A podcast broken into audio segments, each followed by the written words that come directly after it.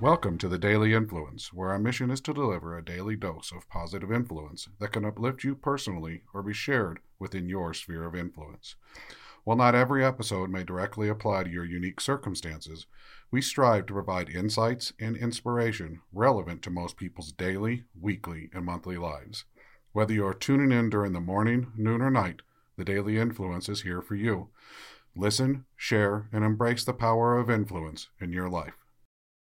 Hey, everybody, Brian Smith here with the Iron Team series and the Daily Influence. And today we're going to talk about honesty. And this is going to be uh, an interesting uh, topic.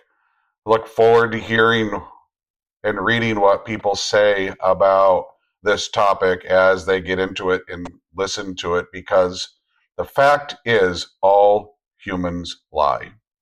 And that might be a really hard pill for a lot of people to swallow. But I'll challenge you the simplest lies, the white lies, are still lies. For example, uh, when our spouse says, "Do you like this red shirt or this purple shirt or this this polka dotted shirt?" and you say, "Oh yes, honey, that looks great," but inside you know you don't. But you don't want to hurt somebody's feelings. And this is what I mean about all people lie. We all also embellish, and we don't do it uh, out of malice. We do it as part of storytelling, which humans are particularly good at. We get caught up in moments and we slightly exaggerate an emotion. We slightly exaggerate the size of a fish we catch. And it's not meant for anything other than to make the story more interesting and to carry the attention and that feeling we get when we're carrying that attention with others in our areas of influence. Psychology Today had a really good statement uh, about truth and about honesty. We are interested in truth and lies in people's everyday communication. Most people think a lie occurs anytime you intentionally try to mislead someone. Some lies are big while others are small. Some are completely false statements, and others are truths with a few essential details made up or left out. Some lies are obvious, and some are very subtle. Some lies are told for a good reason. Some lies are selfish. Other lies protect others. And when you put these comments, this statement from Psychology Today into context in our own lives, in our area of influence, in those subjective situations that affect only us, it makes more sense. We do sometimes lie to protect ours, others. And a lie is as simple as omitting the full story because you don't want somebody to hear everything about a topic.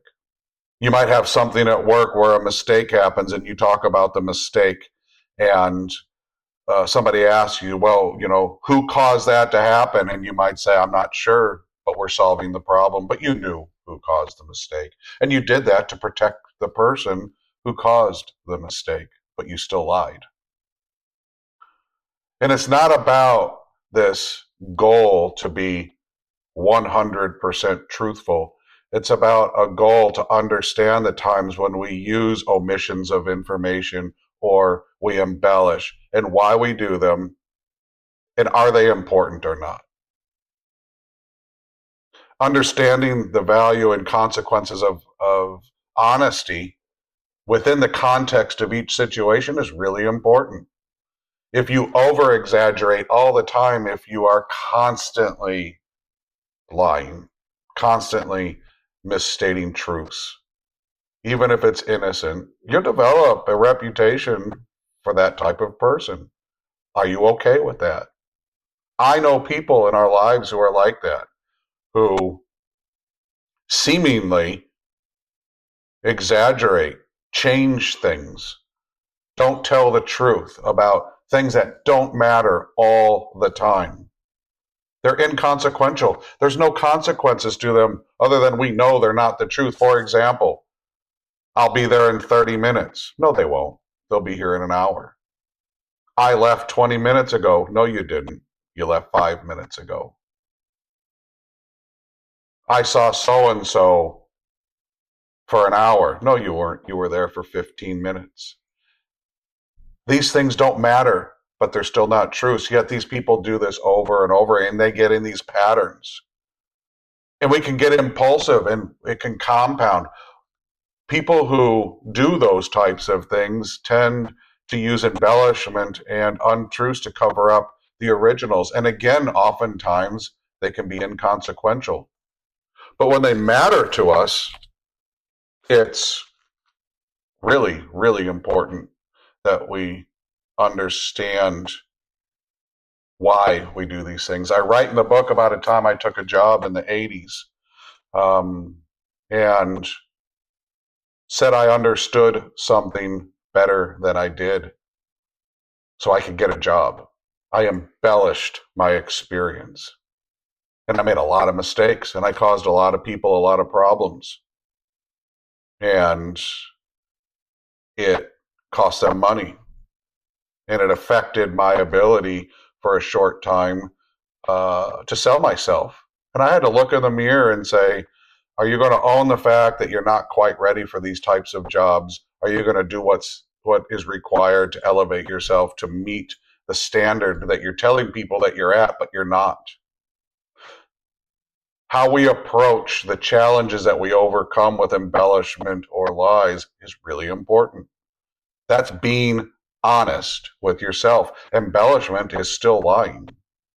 Overstating something about yourself or others is still not telling the truth.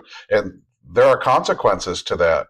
There can be great consequences. Imagine in some of the environments that uh, you are in, especially regarding safety or people's money, what kind of problems can be caused by embellishing, setting improper expectations when you know you can't meet those expectations. It's better to set low expectations and overperform. Now, if I set a low expectation, even though I know that I'm going to perform better, am I telling the truth? Well, no. But I'm telling, in my mind, and I'm justifying here, I'm setting an expectation that is realistic for all parties. And if I know I can do better, do better, but I only know I can do better if I can control everything. And if my experience has always been that, and I could say I would perform better and not be lying, or I can say I'm going to perform a little bit less. And while that's not totally the truth, I'm under embellishing, I'm setting a realistic expectation. And this is why honesty is subjective. Honesty needs to be understood in the context of your areas of influence how you wield your honesty, how you own up to it. I actually tell people that I underestimate because I want to overperform, and I'm often challenged about that. So you're telling me, Brian, that you know you generally perform at this level, but you're telling me that your expectation is you're going to be lower. Yeah. But lower is still above your expectation. I would never set somebody's expectation below theirs. If I had to do that, I'd ask them why we were doing it in the first place. And if I set the expectation at theirs and I agree to it, I expect myself to perform to that level. Lying tarnishes a reputation, so be careful about how you use embellishment or white lies in your life. Our obligations for honesty um, lie within the context of the situations where you find yourself. You could find yourself with a secret and you're challenged by somebody if you know something and you say no. There are going to be times where that's going to be a moral challenge for you.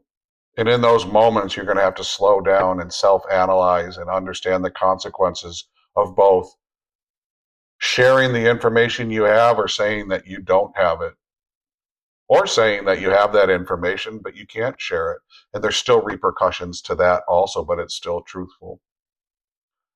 But oftentimes we can't handle that as humans. We can't handle the response, the emotion that comes from being truthful, because sometimes being truthful is painful. And not being truthful really delays a different kind of pain. But you have to understand that in your areas of influence. You have to understand these things in the context of your life.